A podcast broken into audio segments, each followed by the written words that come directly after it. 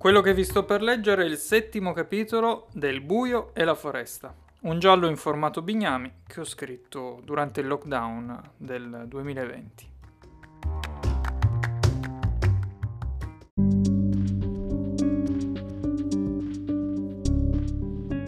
Non si azzardi a uscire da questa casa. Si ricordi che agli arresti domiciliari gli aveva detto lo stesso agente che lo aveva preso in consegna dopo che il tenente Ivaldi lo aveva scoperto a origliare dalla porta d'ingresso del container della centrale operativa. Corrado Tarantella aveva così subito la più grossa umiliazione della sua vita.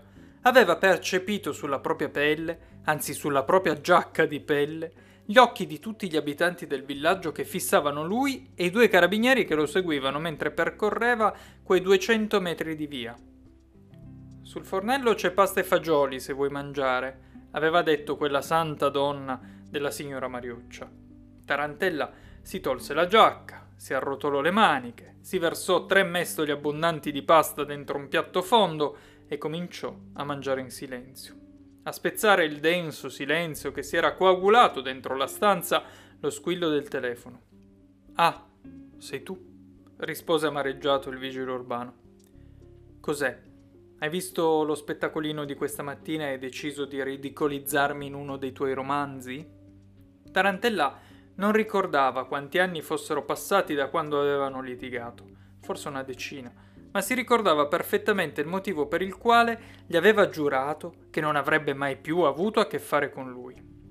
Quello scrittore da strapazzo lo aveva ingannato utilizzando le sue confessioni ed i suoi sfoghi per riempire pagine e pagine di parole, intrecci e narrazioni che altrimenti la sua fantasia non sarebbe stata in grado di immaginare.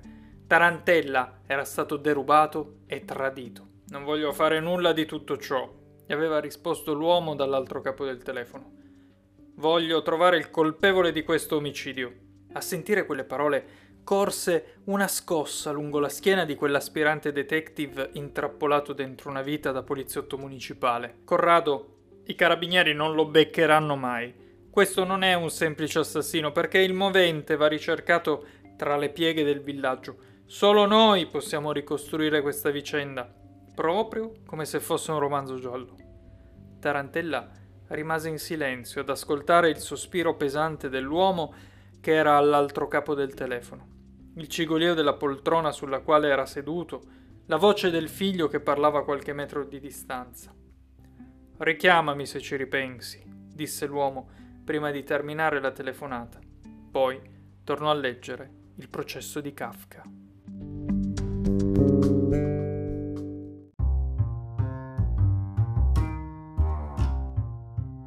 Quello che vi ho appena letto era il settimo capitolo del Buio e la foresta. Se vi sta piacendo questo eh, giallo formato bignami, cercate uno dei miei libri.